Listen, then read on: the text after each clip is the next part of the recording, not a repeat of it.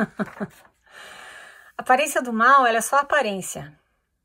Então ela é, ela não tem, como é que fala? Ela não tem fundamento. Fica feio para as pessoas que fofocarem a respeito de você, que espalharem para você, espalharem é, falso testemunho, né, a respeito de você.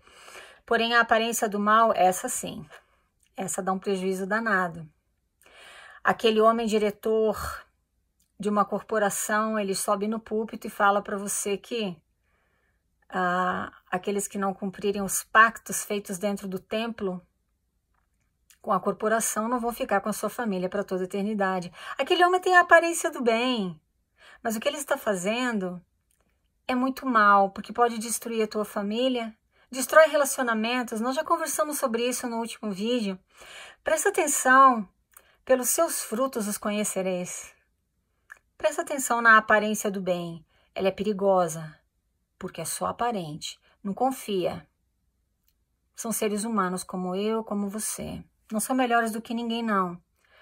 A recomendação para o templo, para entrar no templo, aquela, como é que fala? Aquela, aqueles rótulos todos que existem, todos têm a aparência do bem. Cuidado. Eles não representam, eles não têm garantia nenhuma. Eles não significam que as pessoas que os possuem não vão te causar dor, sofrimento, destruir a tua vida. Eles falam muito, eles citam uma escritura que está lá na Bíblia, eu acho que fala que fala do espírito de Elias, né? Que voltará ao coração dos filhos aos pais e dos pais aos filhos. Eles falam isso para te convencer que você precisa ir ao templo fazer as suas ordenanças pelos mortos. O que, que eles estão fazendo com as famílias dos vivos aqui? Por que, que eles não começam uma campanha muito forte de voltar o coração dos filhos aos pais e dos pais aos filhos e parar com esse preconceito contra homossexuais, por exemplo? E parar com o preconceito contra os apóstatas? É muito fácil você cumprir a missão de Elias lá, sei lá, né? É, voltar o coração dos pais aos filhos, dos filhos aos pais, daqueles que já morreram, querido, porque eles não voltam para falar para você nada. E a tua família que está viva aqui? Como é que você está tratando a tua mãe que decidiu sair da igreja? Como é que você, mãe, está tratando o teu filho que se afastou? Como é que você, mulher, está tratando o teu marido que não quer mais saber da igreja? A tua igreja é o centro da tua família ou a tua família é o centro da tua igreja? Presta atenção. Está na hora de começar a voltar os corações dos filhos aos pais e dos pais aos filhos em vida, porque esse você testa aqui e você colhe os frutos aqui. Agora, essa história de fazer isso pelos mortos é muito fácil, né? Você não tem como testar, você não tem como saber de nada. Vai saber quando chegar do outro lado e aí? Tarde demais. Te enganaram. É. Cuidado com a aparência do bem. Eu vou aproveitar e vou ler a história dessa nossa amiga que mandou para mim. Ela disse que ela pode, uh, que eu poderia citar o nome dela, então eu vou citar, tá? Mas geralmente eu não cito nomes, não. É porque ela me disse. Pode usar meu nome, não tenho parentes ou amigos na igreja, então não sofrerei represálias. Opa, represálias? Aparência do bem, né? As pessoas falam com você, né? Naquele tom, né? Tudo certificado, né? Mas cuidado, represália é forte. Dá uma olhada nos comentários que eu recebo aqui, nos vídeos, que você vai saber do que eu estou falando. Aparência do bem. Muitas das pessoas que estão me insultando aqui no canal, insultando você também, porque concorda comigo, estão usando um garment. E tem uma, uma recomendação para o templo na carteira. Mas está chamando a gente das palavras mais absurdas, talvez até de lixo humano estão dizendo que Deus não olha para nós, Deus não se importa conosco. Cuidado com essas pessoas, elas têm somente a aparência do bem. Oi, Vânia, venho contar minha história como um alerta a quem não conhece a religião mormon. Meu nome é Kelly. Eu nasci em família católica, mas nunca me encaixei na igreja. Um dia, acessando uma página, olha que engraçado, acessando uma página de amostras grátis, me deparei com livros de Mormon. Lá tinha um link para solicitar o livro. E assim fiz. Em poucos dias, uma sister me ligou e começamos a conversar sobre o plano da família eterna. Opa! É, o plano da família eterna me fascinou. Eu conversei com meu namorado e ficamos muito empolgados. A sister localizou um membro da igreja, a única que morava na minha cidade, pois aqui não tem igreja. Essa senhora me, se prontificou a me, levar, a me levar até uma cidade vizinha para conhecer a igreja. Olha só que querida, né? Olha, presta atenção na história dela. Foi tudo maravilhoso, mas não somos casados. Ela e o namorado não são ela e o namorado dela não são casados. E isso virou um pesadelo.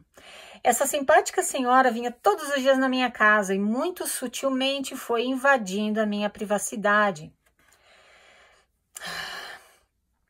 Um... Ai, desculpa, me perdi aqui. Tá.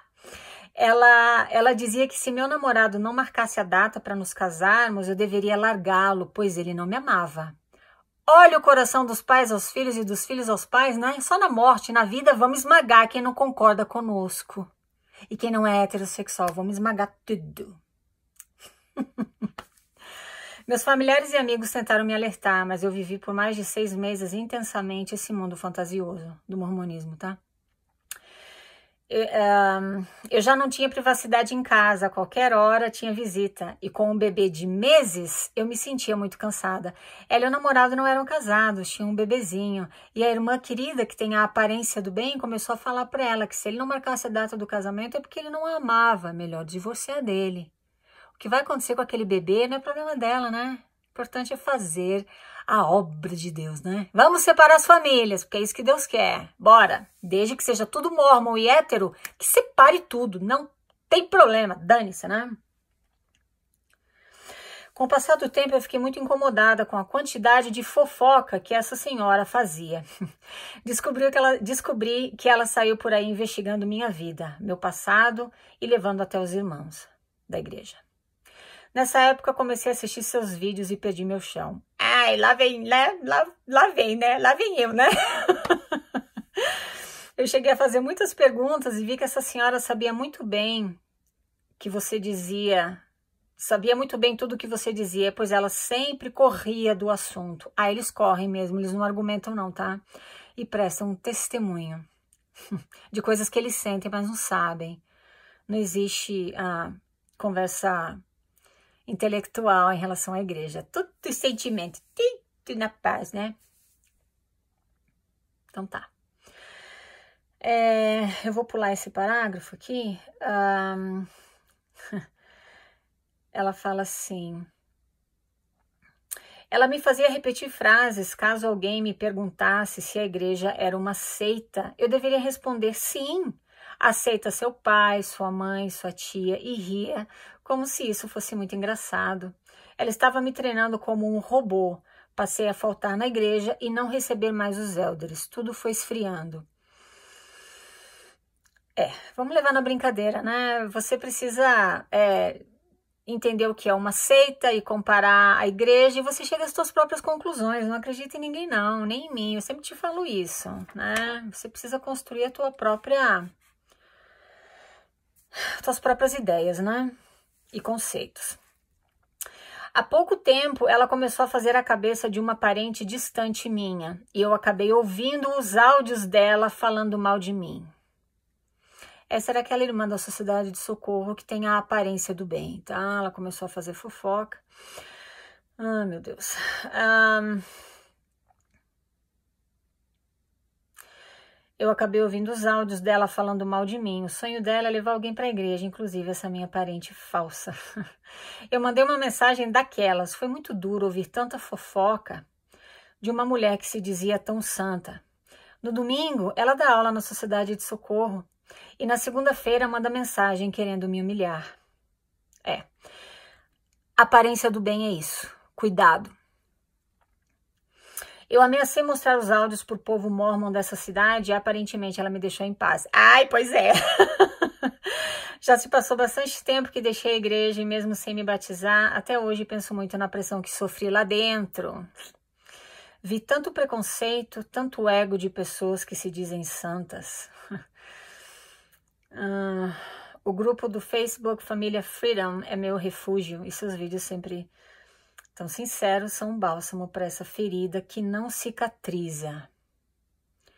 É um grande alívio estar livre dessa prisão chamada a Igreja de Jesus Cristo dos Santos dos Últimos Dias. Uh! Kelly, obrigada por contar a tua história, tá bom?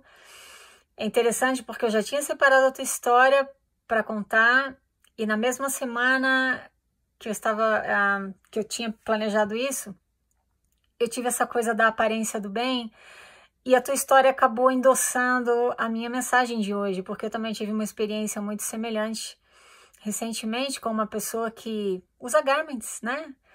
É uma pessoa escolhida, né? É assim que fala? Pois é. Frequenta o templo e tudo, mas também eu escutei uns áudios dela em que ela me. Ela falava coisas horríveis de mim, mas comigo ela parecia tão santa, tão querida, né? Então, assim. Toma cuidado com a aparência do bem, porque você vai se decepcionar, você vai se machucar, tá bom? Olha o que ela fala aqui. É um grande alívio, é um grande alívio estar livre dessa prisão. Ela não era casada com o namorado, mas eles têm um filho. Eles iam ter só duas opções: ou casa legalmente, mesmo que não seja isso que você quer, mas a igreja quer, então você casa. Você casa.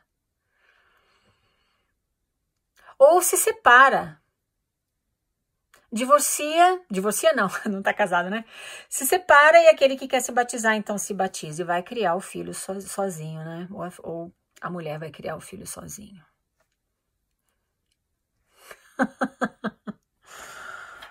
ai, ai. Então tá. Ela diz que aquilo criou uma ferida nela, né? Uma ferida que não cicatriza. A aparência do bem faz mais uma coisa com você.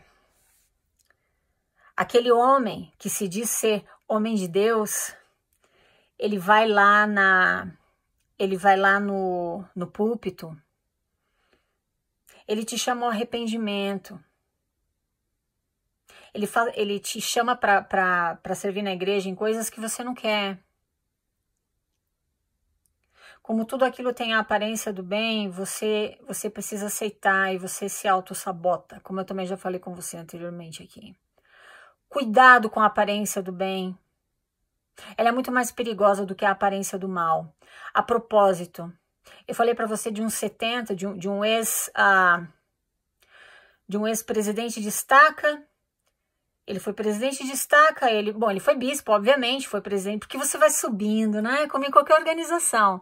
Você não se batiza hoje e amanhã Deus te chama, porque você tem um coração puro e ele, Deus conhece teu coração, Deus te chama para ser um membro do Quórum dos 70. Não existe isso, você tem que galgar, né? Como em qualquer empresa, você começa como office, office boy, aí talvez assistente administrativo e você vai subindo, né?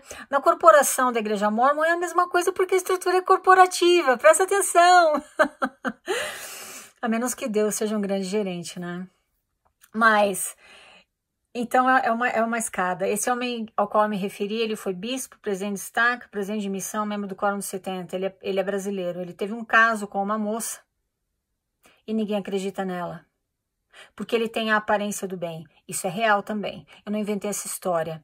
Para você que fala, ai, Vânia, mas a igreja é um grande hospital, ninguém é perfeito. Eu quero que você se lembre disso quando você for falar de um apóstata. Eu quero que você se lembre que você não é melhor do que aquele apóstata. Você não é melhor do que aquele, do que aquele teu vizinho que nunca quis saber da igreja. Não olha para ele com ar de superioridade. Te lembra que você está internado em um grande hospital. Porque na igreja existem dois pesos e duas medidas. Você faz parte de um povo escolhido que você recebe bênçãos especiais de Deus. Você está aqui nesse grupo. Você, o mundo está tudo perdido. Você está lá né, segurando a barra de ferro no sonho de Lei, que foi o sonho do pai do Joseph, na verdade, foi parar um livro de Mormon, mas isso é história para outro vídeo, né? E você se sente superior àqueles que não estão né, no caminho estreito e apertado. Lembra que você está num grande hospital e que você não é melhor do que ninguém. O Senhor olha para o coração e a boca fala do que está cheio o coração. Fica meu alerta para você. Cuidado com a aparência do bem. Ela é muito mais perigosa do que a aparência do mal. Muito obrigada por me escutar e falamos na próxima, meus queridos. Tchau, tchau.